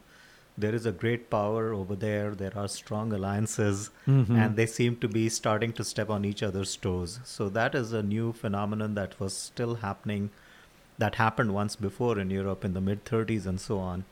Um, you have the ba- same backdrop of Mhm. economic instability everyone kind of on their edge as far as ensuring that you know peace, prosperity can continue into the next decade, and um, unfortunately, as in those that decade, there is a rising power in the east as well Mhm. that is competing for world resources and emerging as a counterpoint. What in- what was the rising power back then? Back then, it was uh, Japan, Mm-hmm. and Japan, um, Japan was an outright uh, imperial power at that point in time, and it's uh, the modern day. Uh, I don't think you can compare China to Japan of those days at all, but the economic heft and the influence that China wields on the world is very comparable, uh, if not more. Mhm. Um, that actually brings up the other point that uh, unlike back in the the in the antebellum years of Europe, uh, the international system is a bit stronger today. You know, Mhm. everybody sort of subscribes to open trade. Uh, Very inter- interconnected. very interconnected, and those those ties are hard to unwind. You can see with all the sanctions that are going on against Russia right now how hard it is to unwind that, how too hard it is to unwind the impact of any economic sanctions or any measures you take from one country to the other. So that's that's a big difference. But a hundred years then. ago, it was not that way. It was not that way, but the war had reset a lot of those things, uh, the relationships amongst the countries back then. In Mhm. World War One, kind of destroyed free trade. So pre World War One, for example, uh, mercantilism was on the rise. It was the dominant. Free trade was the norm. Mhm. World War One completely destroyed that. So Mhm. it was back to trade barriers, sanctions, protectionism. But And but the, the losers in World War One, Mhm. the Turkoman, uh, The Ottoman Empire, Ottoman the- Empire, and the, uh, and the Austro-Hungarian Empire, Empire and the- right, Right. th- when they kind of disintegrated, Mhm. and they left all these other Balkan states, That's etc. right. So, th- do you think that same sort of phenomenon is happening now with the Donbass and being taken over, Odessa, Yeah. Mariupol? I think some of that phenomenon is definitely um, in effect here. What we see is uh, that there are um, the stirrings of nationalism. You know, nationalism is nationalism is just below the surface in Europe. Uh, there's a reason why hu- uh, European civilization and culture is so well developed. People are extremely self-aware of their history, their uh, past, and um, what happens is that every time there are instabilities or provocations, uh, people sort of revert to their civilizational basis. So it's very interesting to go back into the history and take a look at you know what Ukraine has been over time, what Russia is over time. Um, and one very stellar example of all this, for exa- is uh, what Hungary used to look like. You know, Hungary today is considered a small, sort of a landlocked country with about Mhm. nine, ten million people centered in Budapest. But if you just go back and see how the whole kingdom of Hungary and how the Hungarian people have lived and coexisted, the map is huge. Mhm. Now you can do the same thing with every, every almost every nationality in the in Eastern Europe. Polish, uh, the Lithuanian Polish uh, kingdom, the whole Austro-Hungarian Empire, the king, the Bulgarian Empire. At some time, their footprints have been enormous, and they always have overlapped. So you have all these layers of competing history Yeah. that um, just won't let the past be the past. You know, Yeah. Faulkner used to say, "Past isn't the past; it's." so it's uh, quite an overlapping situation. Yes. So uh, we uh, have only 10 minutes left in Mhm. our interview. So can you get to the present and tell us uh, what's happening between Russia and Ukraine from your perspective? So this is a bit of a quagmire because, um, from the Russian standpoint, culturally, Ukraine and Russia are extremely similar. Mhm. They actually think that there's there's such a little difference between the two peoples that it doesn't really constitute an Asi- uh, uh, uh, basis for independence for Ukraine. That is their that is them checking off the box against historical arguments. And you Mhm. know the the Kievan, uh, the whole Russian Orthodox Church started off with from Kiev, so Yeah. it has a lot of emotional attachment to um, Russia, the whole the whole Ukraine situation. So they do plead that as part as the of their um, reason for the two places to be similar. Language wise, there are differences, but again, um, in the global absolute s- spectrum of differences, um, you you can't deny that Russian language is close to the Ukrainian Mhm. language. They, they are similar. They're, they're not identical by no means. And again, ethnically, the eastern part of Ukraine has been much closely aligned with Russia. Mhm. And now with the whole Crimean situation, it's it's there's a lot of intertwined connection between the two. I think Russia feels threatened by the perceived expansion of NATO into into um, Ukraine.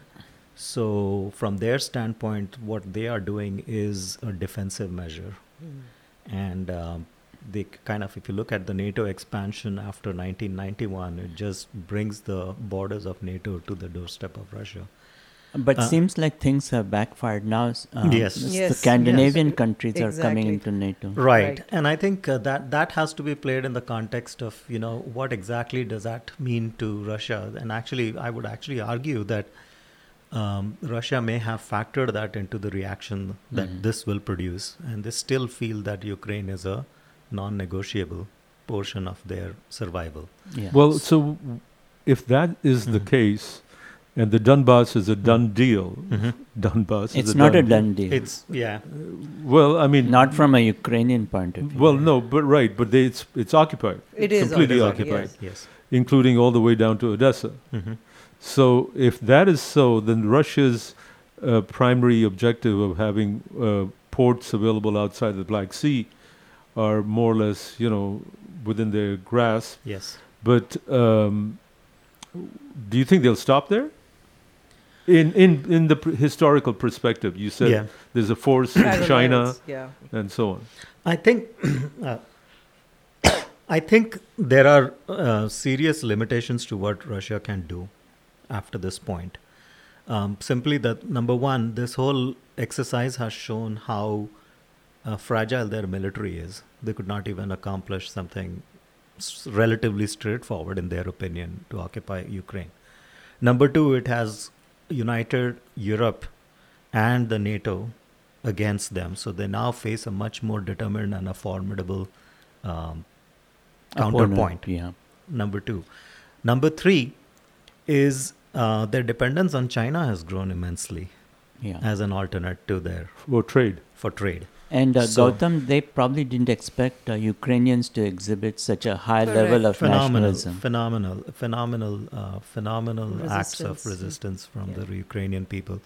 It is an it is an interesting um, quagmire, honestly. It it and I think um, Russia, in, in, in looking at the whole situation rather objectively, Russia has been putting these markers and lines in the sand since 1995. Yes, they've been trying. And they have been said very clearly times. that we are okay with the NATO coming to the Baltic states. We are okay with NATO at our borders elsewhere, but not Ukraine. Ukraine would be a red line. So clearly, from their standpoint, they feel that uh, they have not been respected adequately. Mhm. And I think the question then becomes that um, what was the strategic interest in driving NATO into Ukraine? I'm not arguing one way or the other. I'm just saying from the Russian standpoint, it sounds like their opponent has come to their doorstep. And yeah, do you think those countries Mm-hmm. themselves wanted to be part of EU and NATO?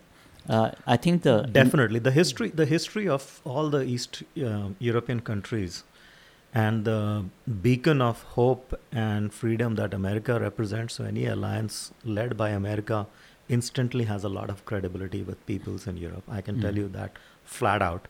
Mhm. I still talk to some of my friends in Romania, and they are so glad that they are part of NATO and the European Union that it has in fact strengthened the cohesion between these organizations. So, So where do you see this going from here Yeah, on? from now. Yeah, from now. It's hard to say. if I if I knew it with any accuracy, I would have probably written about it. But uh, I think it'll it'll it'll um, degenerate into some kind of a low-level constant insurgency, Oh, cons- And constant drag in- on. It I- will drag on. Yeah. Um, the history with uh, Russian military occupation is that it is extremely attrition. It is very tolerant of attrition, so they will take losses for a long time. On the other hand, I think Ukraine will be uh, doing a lot of insurgency in the Mhm. um, the areas that Russia has oc- occupied. Well, you know, there is one trump card here. You know, the, the on the one hand, it could be the stalemate, like you Mhm. mentioned, and then the Russians uh, at that point, uh, the if the, they they have this fear if y- you, Ukraine gets long range missiles, they'll be able to attack deeper and maybe even attack Mhm. Russia. And they've said that's the next Mhm. line uh, the line in the sand. If you do that, then we will attack. Yeah. But you know, if they attack, at that point, the, the, the NATO alliance has to wonder how far back do we go before we actually say no more. Right. So they're both in that kind of stalemate. But there is one thing that the one calculation that could happen at this point. Russia has concluded that they don't want to let NATO become part of the alliance. I mean, uh, uh, Ukraine. part of the NATO alliance. Mhm. Ergo, Ukraine, by virtue of being wounded like this uh, by Russia, can go back and say, okay, NATO, take us into your alliance. And if they do, Russia has lost whatever they tried to stop. But do they still have the scope to do that at this point? Yeah, I think um, I think that always remains on the table. But then it's a question of the legitimacy, and frankly, and I don't know what's happening in the back channels and what is being worked out. So we can't deny, uh, we cannot preclude an opportunity of something working um, in the absence of anything in the newspaper, something being worked out I to think that extent. Pradeep had a comment. No, I just had uh, a quick comment about. Uh, uh, I think there's two scenarios that can play out, right? So one you talked about the stalemate, uh, but that depends not just on the political situation, but also in terms of the financial resources, right? Yep. Because they have limited number amount Mhm. of resources, uh, and then of course you talked about China, but then China has a balancing act between Exactly. because they've got you know they're the the biggest trading partner for most of Europe, Mhm. Germany in fact now, uh, and then of course the United States and then uh, Australia and a number of other countries. Uh, and then the other thing is uh, Putin's own situation, Yep. right? Personal situation, his health, his mental health. and his physical- yes, If it So, uh, exists. those, those are all wild cards, and you know you never know how these things play out, and a simple change in a regime change can happen, which you know resets the whole calculation for everybody. So yeah, and what do you think of India's position? It's more or less neutral. ah, it's um, benefiting. I think uh, this. I like to think of uh, India's foreign minister, Dr. Jaishankar. Jaishankar, as um, literally India's Dr. Kissinger. Uh-huh. Extremely driven by national objectives and uh, well measuring, measured in its response. Uh, you can fault India for not taking a principled stand against aggression Yes. and um, and and the attack on Ukraine's sovereignty, but I think the sheer military dependence on the Russian armaments and uh, realpolitik, you know, where is all going to come from? Sorry, we are almost at the time for a commercial break. Sorry to interrupt. So we will Right. have to come back after the commercial break. Right, and we have a caller who's interested in, in chipping in a little bit. That's so we're going to go over after our commercial break. We're going to be coming back to to Gautam Sinha and Pradeep, uh, Pradeep, Pradeep, and and Abraham, who's who's on hold right now. So don't go away, folks. We'll be right back. Indo-American News Radio. India News. US News. World News. Movie reviews. And local community roundup. Every Saturday. 4 to 6 p.m. On Masala 98.7 FM. Hi, I'm Jawahar. I'm Sanchali. And I'm Pramod. Indo-American News Radio. पिछले दो सालों में बहुत कुछ बदला। और अगर कुछ है जो नहीं बदला वो है महाराजा के हीरे। The most beautiful diamondly crafted in eternal design Maharaja. Best quality diamonds at 2020 prices Maharaja bringing diamonds to life 5821 Hillcroft 7134806776 At Discount Power, we believe in the power of value. We want to help you spend more time and money on what matters to you, because that's what matters to us. Discount Power, helping you save on electricity. Visit discountpowertx.com and sign up today. PUCT number 10177. Indo American News Radio. India news, US news, World News. movie reviews, and local community roundup Every Saturday. 4 to 6 p.m. on Masala 98.7 FM. Hi, I'm Jawahar. I'm Sanchali. And I'm Pramod. Indo-American News Radio. Welcome back, everyone. And we have a caller who just called in. His name is Abraham. He's on the line. He wanted to chip in on this conversation that we're having about the Ukrainian situation and Russia's uh, quagmire. Abraham, you're on, on the on the line. Go ahead. Yes, sir. Thank you. So there are several facets of this war. One is the war itself. On one hand, you have Russia uh, that has already made a mathematical calculation for a long time. Not to forget that it was United States that funded the splitting of USSR back in late 80s, and that resulted into the breakup of republics, including Ukraine. Now, fast forward, those regions in the south and east, including Crimea, that had uh, Russians, almost half and half, but they were marginalized. Then uh, Ukrainian population just kind of went up. Of course, they are getting uh, a much more heavy-handed approach by the Ukrainians. So, if you look at this war from Russian side, Russian citizens are being disadvantaged in their own land that has been taken away from them. So, so on one hand, uh, from the Russian side, in Ukraine, you have loyalists and you have treasonists. In general, the loyalists always have won a war uh, on a, in a long term. Yeah. Their resistance is for real. You look at it from Russian side. Now let's go look at the economic side. Economic side, you know, Ukraine provides the grain up to to some Middle Eastern countries, 80, 70 or 80 percent of the grain. A lot of the Ukrainian chips, they are just kind of uh, in quagmire, and uh, uh, and trucking as well. Uh, Russia has opened up the channels to send those grain uh, through Belarus, and it's a promise you have to kind of depend. If you are in Ukraine and your grains are locked in, and if your adversary said that, well, we open up the channel so that you can supply the grain, you want to take the face value of what it is. Abraham, Abraham, th- you brought in quite a few ni- uh, good topics over here. So we're going to let our expert over here chip in on this. Thank you so much for calling, and please stay tuned and listen in on the next conversation. Thank you, sir.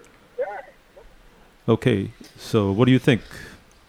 Well, I think the caller had a couple of interesting points to make, and you can always uh, fault the United States for the breakup of the Soviet Union, but I think there was there were so many inherent contradictions with that system itself that it was just not. um I wouldn't lay the blame on the United States. Uh, at the at the doors of the United States. What do you Yes. think about the grain situation I, th- I think the grain the grain situation is uh, is is a revelation to the world, right? Wheat comes out from uh, Ukraine has always been the breadbasket of the Soviet Union. In fact, in uh, during the right after communism took hold in that part of the country, the biggest famine that led to the great the collectivization that failed Mhm. in the first place in the Soviet Union failed because Ukraine did not subscribe. They they had these huge purges and farms planning, fla- uh, you know, failing because they just couldn't collectivize the Ukrainian uh, farmers together well enough for Stalin's liking. Anyway, uh, bottom line, if uh, Ukraine's grain does not flow to the rest of the world, uh, you can already see some defensive postures from countries like India, which have banned the export of wheat to support the internal program. So, Mhm. this this cascade effect is something that um, probably was not anticipated, and uh, it, to that extent. Um, But now, yeah. uh, when you say not anticipated, Mhm. you, just building up on that, Mhm. The effect of all these embargoes, lack of money, mm-hmm. lack of flow, mm-hmm. uh, closing of, of, of corporations mm-hmm. has been immense on the Yes. Russian economy. Yes, And no the doubt. Russian urban areas Yes, and they they will they will continue to suffer from that to a large extent for a long time. for for a long time. I think the effect of the wheat embargo and the shortage of wheat in the market will work itself out in a couple of years as more uh, wheat producing parts of the world, notably Canada, United States, Kansas. Kansas, will pick up the slack. So I think the the the the demand will rise to meet the output. The probably for the next year we may see some uh, disruptions in the food supply chain. But yes, uh, it sets back the um, the pace of integration of the Russian economy with the rest of the world. It sets back their technological prowess quite a bit. They are not going to have access to the capital markets, which Pradeep can speak a lot more to it, and their markets will be much more inefficient in the so, near future. so Pradeep, our our our financial guru over here, uh, just uh, building up on that, Pradeep. Mm-hmm. We know that inflation is the big, big, big bear right now. Not not the Russian bear, but this is the big bear, and it's going to be hanging around for a while. Then, So uh, expectations are that inflation is probably going to be north of uh, six percent for at least the next uh, six months, uh, maybe longer, right? And I Uh-huh. think the concern is, uh, which is being talked about by everyone. I mean, there's there's no exceptions here. the markets were down eight, nine hundred points. Correct. Yeah. But the but what I was going to where I was going with that was the um, a concern is about the Fed policy, Right. Right. The Mhm. the, the overstep, uh, which essentially would mean that we would end up in a recession, Mm. uh, which is uh, now uh, probability of that happening in the first half of 23 is like 55 60 percent. So very high probability. So if there's a recession, that means uh, unemployment. Correct, correct. So 3.6 percent right now, uh, which would probably go up uh, significantly, right? So it'd probably go up to 7 8 percent. Wow. Um, so that's, I mean, that these are obviously just forecasts, which we don't know if how Well, that's going to play out. You know, just we talked about this a couple of weeks ago, uh, Pramod. We talked about how just the mere fact that Ukraine produces so much sunflower uh, seeds Oil, yeah. and oil that is used in the in making baby formula, Mhm. and that effect has just rippled through the system. We now have kids, little babies. That don't have baby formula. Well, in addition to the fact Well, that Abbott that is Nutrition was primarily to the Abbott uh, Nutrition shutdown of the uh, yeah, Abbott lab. plant but closing. sunflower seed oil is is used very much in that. Yeah, so that's going to be an eventual problem. Right now, it's uh, something else. So, So I was just going to um, step in just for a quick second again and uh, push put it back to Gautam in his home turf, or what used to be his home turf, Oil and which gas. is oil and gas. Yeah, and uh, you know, crude's uh, uh, has been hovering over a hundred dollars. Yeah, 120 to be. $120 now. Uh, and of course, the expectation is that that is going to remain uh, for for quite a while. But uh, wanted to get his views in terms of uh, what that might look like uh, again for the next six months. Now, part of it is, you know, demand destruction, right? People How- paying how five dollars at are the the- pump. yes, Right, exactly. yeah. Gas So, price is going to yeah. go. Yeah, so I, I, I would like to be a little cautious because there is a couple of things. It's not easy to parse out the effect of uh, demand coming back from uh, Russian supplies not making to the open market versus the general capital discipline in the oil and gas industry to you know, not just drill indiscriminately. So you Mhm. know the shale is not being uh, the shale fields are not being developed at the same pace as they were in the previous up cycles. How is Biden's trip to Saudi going to help? Maybe they might not dismember his body and take him in a separate room. I hope yeah, not. because I'm like, I where is he think- going? I, th- I think there's a genuine. I think this crisis also kind of brought uh, to fore this whole petrodollar phenomenon. You know, of oil trades happening and then being denominated in dollar being the currency of trade. So I think it uh, it certainly was important and it remains critical to the United States to make sure that dollar stays as the I think it's pretty strong right currency. now. It stays as the currency for energy transactions. well, the, the, Russians tried to get the ruble. Yes. Get the people to pay in rubles. Mhm. Temporarily, it worked for maybe one or two days, and then it's back to the dollars, petrodollars. Right, but, uh, uh, but Euros. just from a um precedent standpoint, it is making a lot of policymakers all over the world start thinking that okay, there are alternatives to paying in dollars, Mhm.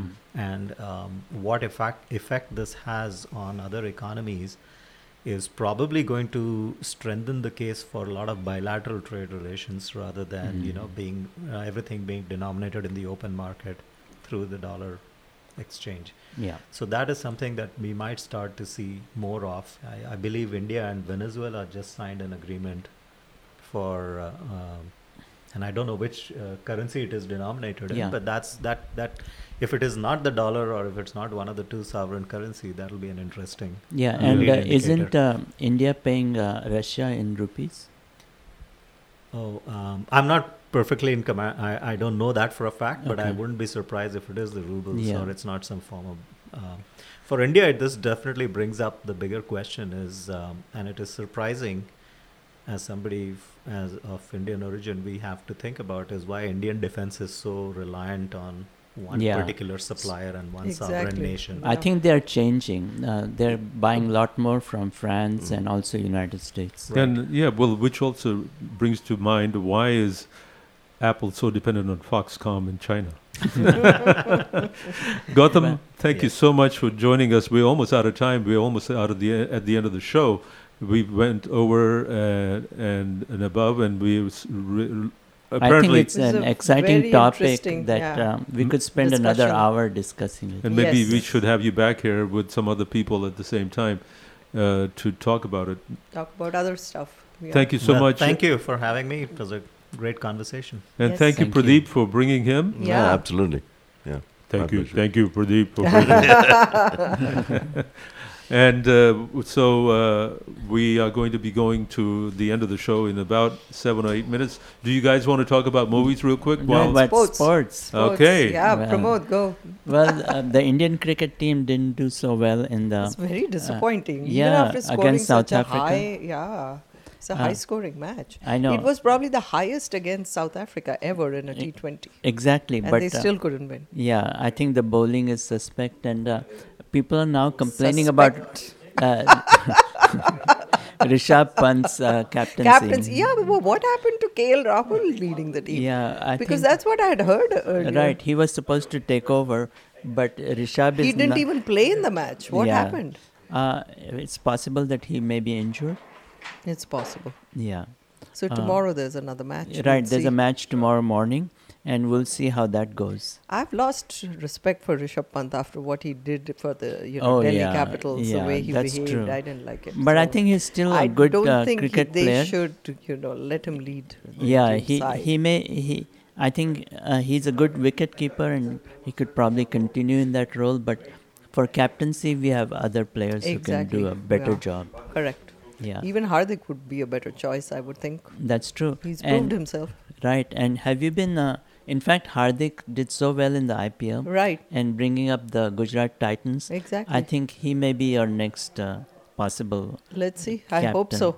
Yeah, because that's true. he definitely earned it. you know. Right. Yeah. And then, uh, uh, uh, what about? Uh, uh, have you seen? Uh, yeah. uh, Yeah, any they're doing- games? doing really well, huh? Yeah. Yeah, yeah, yeah. No, it's so uh, fantastic. Celtics. They're so athletic, and then uh, the lead changes so much. Mhm. Uh, and I was amazed that uh, Boston is playing so strong. Correct. Yeah. Uh, but Steph Curry is Steph Curry. Yes, yes, yes. And it's at a good point right, right now. Like yeah, it's tied. So it's 2 2, and Yeah. so uh, I think it will go down the wire, I think. Okay. And Astros? Astros are doing okay. They're probably losing the uh, two games in a row Mhm. uh, against the Marlins. Uh, but they have a nine game lead, which is quite um, strong. substantial lead, yeah. And then what about movies? Did you see I anything? went and saw um, Samrat Prithviraj. Ah. But it Well, was a waste of time. It's a lofty. it's a lofty objective, and uh, Vijay Pallod liked it very much, Oh, but really? uh, not many other people did. Yeah, because um I mean, Akshay Kumar always does a good job, whatever Mhm. role Yeah. he plays. But the entire movie created no impact whatsoever. And it was quite long, right? it was quite long and uh, i don't know i didn't think it was very well done you know Uh, i mean it should be thrilling because it's all about wars and you know strategies and you know politics and war and all that but somehow it didn't create much of an impact Yeah, and so- the uh, new uh, inductee in uh, into bollywood uh, the miss world Manushi Chhillar, she was, she fell flat. Wooden? She just fell flat. I mean, no Oh. expressions, zero expressions. I somehow get a feeling she won't make it in Bollywood. Oh but, no. uh, and then uh, but you she's know in town. She will be doing something today at, at Stafford Center. Stafford Center, yeah, it's seven Oh. o'clock. Oh, okay. Well, good luck to her. Yeah. Uh, but uh, w- you know the movies that are doing very well right now. Oh, it's did you see Major and Vikram? Vikram. Yeah, I did you haven't see seen Vikram? it, but uh, those are Everyone's essentially raving South about Indian Vikram. movies. Yeah, but I think Vikram is also available in Hindi. Yeah, it's so when I tri- trilingual. Exactly. So I do not know. I couldn't figure it out which one is the Hindi show. I would Yeah. like to watch the Hindi, but uh, I haven't figured it out yet. So I do want to watch it. Maybe next Tuesday I'll go watch. uh, So it's a major- because it- he's coming back after a long time. Yeah. Kamal Haasan. Yes. Yeah. And he's a Uh, good actor. So. And it's a major incursion of uh, South Indian uh, uh, industry I know. into Bollywood. So that's like pretty RRR, amazing. Pushpa. I mean, these are blockbusters. Yeah. What does this mean to Bollywood? Yeah, the Tollywood seems to be taking over. Yeah, I know. You know, Tollywood also refers to the Bengal industry because our movies are made in Yeah. Tollygunj. Yeah. Yeah. That's where our all our movie studios are. So Tollywood can be Really? referred to both. Yes. Yeah, yeah. Uh, it's not uh, Bollywood is Bombay. Tollywood is I thought Tamil stuff, Mhm. and so Calcutta would be Collywood. It No, it's used to not. be Collywood at one time. no. Calcutta? Okay. No. Uh, regardless, uh, Jawar, you went and saw uh, Maverick. uh, We talked about Maverick. Maverick. yeah, yeah, We, we talked about it last time, and I must admit that I was, on the one hand, the the CGI and all the the flight scenes and everything else are superb, Mm-hmm. no doubt, but the storyline was kind of, eh, you know, I was. It was very emotional, to tell you the truth. Oh, It was more- because uh, you've, if you've seen the first one, Uh-huh. that was what 36 years ago, and I was that was my first year I came here and I you saw were it. you were twelve years old. No, I wasn't. and uh, it it made me very emotional. I was crying in several scenes actually wow. when they were, you know, relating what happened to back his partner, yeah, Yeah. But- 36 years ago, and how the son looks. It's an exact like look-alike, you know, Right, that they have found, and it was You know, So that's in- very typically emotional. Bollywood. Yeah, yeah. So in this Where one- do you think Bollywood one- gets its ideas from? Come on. In this one, Tom Cruise, uh, he does not uh, hide the fact that he's an older person. His face looks older. Yeah. His body looks older. He's got he's more puffy yeah, on the but he can do it all And better the- than the youngsters. And Ah. and uh, one thing that I really did like was when you go to the theater, the opening scene is Tom Cruise talking to you. Uh-huh. He's telling you, "Hey, we really made this movie for all of you guys. There's a real fight scenes, real F-16s, yada yada yada." And it's like a fireside chat. He's talking Oh, to you. okay. I thought that was a nice touch. Right, Acha. right, right. But Jerry Bruckheimer is just always so good. Yes, Oh, yeah. yes, yes, yes. Uh, known for he has action. all the yeah big big productions. And did you guys see uh, the uh, hearings about the select committee on yeah. Yes, Thursday? Yeah. that was such a great punch Yeah. right in the face of Trump. Yeah, yeah. And right in the face of the GOP. I Yeah. mean, and Liz Cheney. Yeah, oh, she yeah. was he was amazing. so good. And yeah. that that other guy, the chairman, Bernie Uh, Yeah, Benjamin. Benjamin. Yeah, he I was. forget his last name. We've got 45 seconds go, left to go, to go, guys. But yeah, that we that's going to be Ju- June 13th is the next one. Oh, okay. So So we'll be prepared to watch it. right. Well, folks, we got carried away with lots of other things: Russia, Ukraine, yada yada yada. Hopefully, you enjoyed the show, and you uh, tune in next time. And if you want to be on the show next, uh, just call us 713-789-6397 or email us at indoamericannews at yahoo.com. Yes. Well, uh, adios for now, folks. yeah, until stay- next Saturday. and stay cool. Um, stay out of the sun. All right, folks, we're going to go away until next Saturday, and uh, be sure to tune in to Jyoti next Saturday. Yes, uh, she's going to have uh, another performance. Uh, I think the rag is sarang. Okay, great. All right. All right, see you next Saturday. Lake Jackson and 98.3